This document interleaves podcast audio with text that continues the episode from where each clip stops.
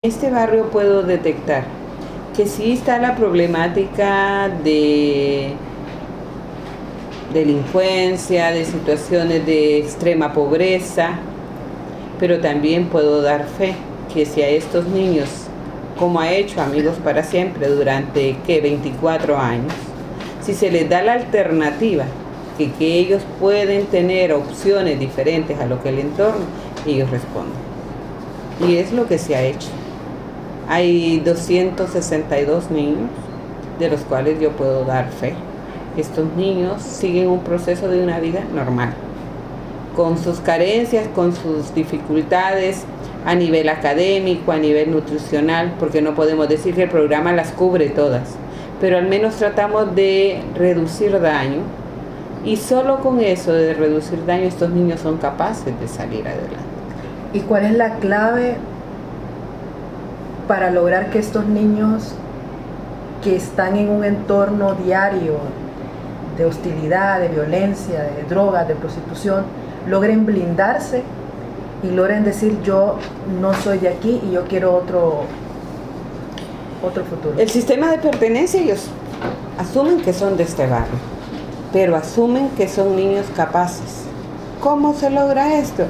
Pues buscando alternativas socioeducativas, ocupando el tiempo libre de ellos. No hay peor um, situación para un niño que tenga un tiempo de ocio sin saber en qué invertirlo. Y es ahí donde van los problemas. Amigos para siempre lo que promueve es que estos niños puedan eh, tener un espacio donde jugar.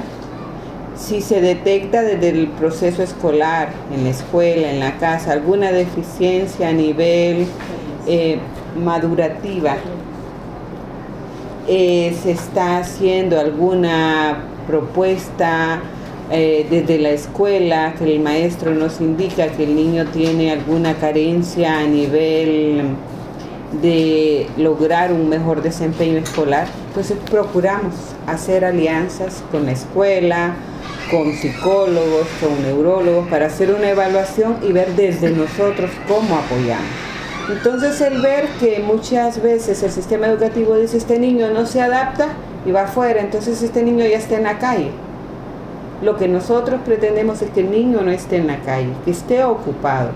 Y si vamos a hacer una alternativa de que vaya una jornada por la mañana a la escuela regular y por la tarde va a una escuela de educación especial, pues también asumimos y lo becamos.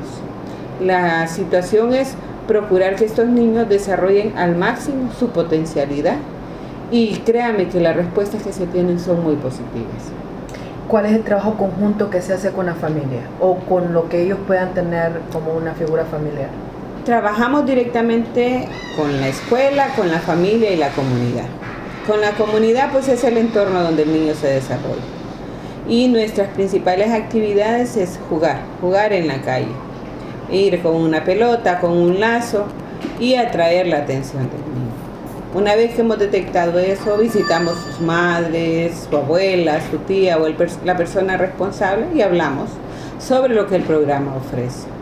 Una vez que hacemos esto, eh, el niño se involucra en las diferentes actividades del programa que son no solo académicas, son formativas en valores, son recreativas, hay deporte, hay todo aquello. Hemos logrado hacer alianzas con empresas privadas que nos apoyan en esto. Y es algo tan importante el ver que si es el sistema educativo, la escuela, tenemos la apertura en las siete escuelas, trabajamos conjuntamente con los directores, con los maestros. Eh, la familia, el entorno del barrio nos conoce, sabe que estamos trabajando aquí, valora la labor que hacemos, respetamos las decisiones de cada familia y presentamos una opción. Amigos para siempre no obliga a nadie. Simplemente presentamos una alternativa para que el niño pueda salir. El niño y la familia eh, eligen si quieren o no. Una vez que están en esta realidad, en este entorno, le decimos, pues nosotros si el niño no va a la escuela porque no tienen cómo comprar su uniforme, sus útiles, el programa les ayuda. Y entonces viendo esas necesidades, viendo esas ah, propuestas que podemos tener, eh, es mentira que podemos cubrir todo, todas aquellas carencias que el entorno ofrece, pero vamos minimizando, vamos reduciendo. Y es en esto que podamos tener la alianza con la familia, la alianza con la comunidad, la alianza con el sistema educativo, la alianza con donantes, médicos, eh, personas que confían en la labor que hacemos y así vamos que poco a poco dando una respuesta. Quisiéramos ser más extensivos, pero un logro grande de Amigos para Siempre que si usted va de la primera calle a la 15, usted no encuentra niños en la calle, pidiendo en los semáforos, pidiendo, no, porque nos encargamos de eso. Sí hay una diferencia a la primera calle, pero ya no son niños de aquí, son niños de otros sectores que vienen, que hemos querido incursionar y ver, pero tampoco ya no es nuestra área de trabajo. Quisiéramos que hubiera en todo San Pedro lugares. Qué bonito sería que nos sectorizáramos y que dijéramos, pues de tal lado a tal lado eh, vamos a trabajar con esa niñez. Y creo que tendríamos una disminución considerable de niños haciendo malabares, pidiendo en los semáforos de San Pedro Y es donde empieza ahí a decaer esa realidad, a perder escuela, a perder eso, y es cuando el niño está más propenso a ser víctima de situaciones que luego crearán conflicto en su vida personal, en su vida familiar y por consiguiente en la comunidad. ¿Algún caso insigne? tenemos chicos que han dado respuestas, por ejemplo, el, en empresas de pinturas tenemos a Jonas, un ejemplo de este niño, ahora es un supervisor de una super tienda de pinturas. Tenemos a un chico de la eh, Medina, este, ahora es supervisor o jefe de cajeros en una agencia de un banco del país. Y así podría detectarle un sinnúmero de chicos que han estudiado en escuelas ah, en el Info que son jefes de, de ensaladas en los mejores restaurantes de San Pedro, en el Copanzula, hay un chico que fue nuestro también, chicas que han egresado de la universidad y que si pudiéramos hacer, justo el próximo año, cumplimos 25 años de estar, y queremos hacer un pequeño documental de los logros y de los procesos que Amigos para Siempre ha hecho. y está en sueños, esperemos que esto podamos plasmarlo, podamos tener esa realidad que nos ayude a dar a conocer qué es lo que amigos para siempre y pueda ser así algo que motive a la empresa privada, a nuestros gobernantes a apoyar este tipo de actividades. ¿Por qué el gobierno, teniendo una de las ciudades más violentas, eh, con más y que la mayoría de esta violencia proviene del tema de las drogas, no ha tenido éxito en, en querer replicar este tipo de programas.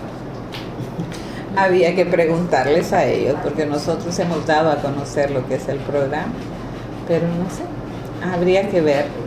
Esto es una respuesta que el gobierno tendría que dar y la está dando la Iglesia Católica. Entonces, sería bueno consultar con ellos porque este tipo de proyectos no son de interés o no son... Y sí sería bueno tener esta respuesta. ¿Algún caso que le haya marcado en cuanto a cómo se encontraba el niño al inicio, cuando, lo, cuando vieron el caso en, en cualquier pasaje? Y hay casos muy Justo tenemos una chiquita que murió hace dos, el año pasado. Eh, una niña huérfana, vivía con su abuela a consecuencia de problemas de salud, estuvo en un proceso aquí en el programa. Su madre eh, legalmente nunca fue eh, reconocida, nunca existió en el sistema del Registro Nacional de las Personas, por consiguiente la niña tampoco.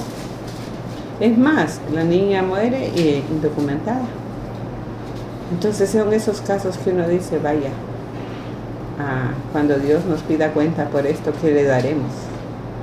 Porque estuvo aquí, estuvo en ese proceso, hicimos opciones para poder eh, dar una respuesta a esta realidad y no se pudo. Y es eso porque no, no solo depende de nosotros, es una... Ah, ¿Qué? Es una, como decir, telaraña de diferentes instituciones, que si una se rompe, nos complica.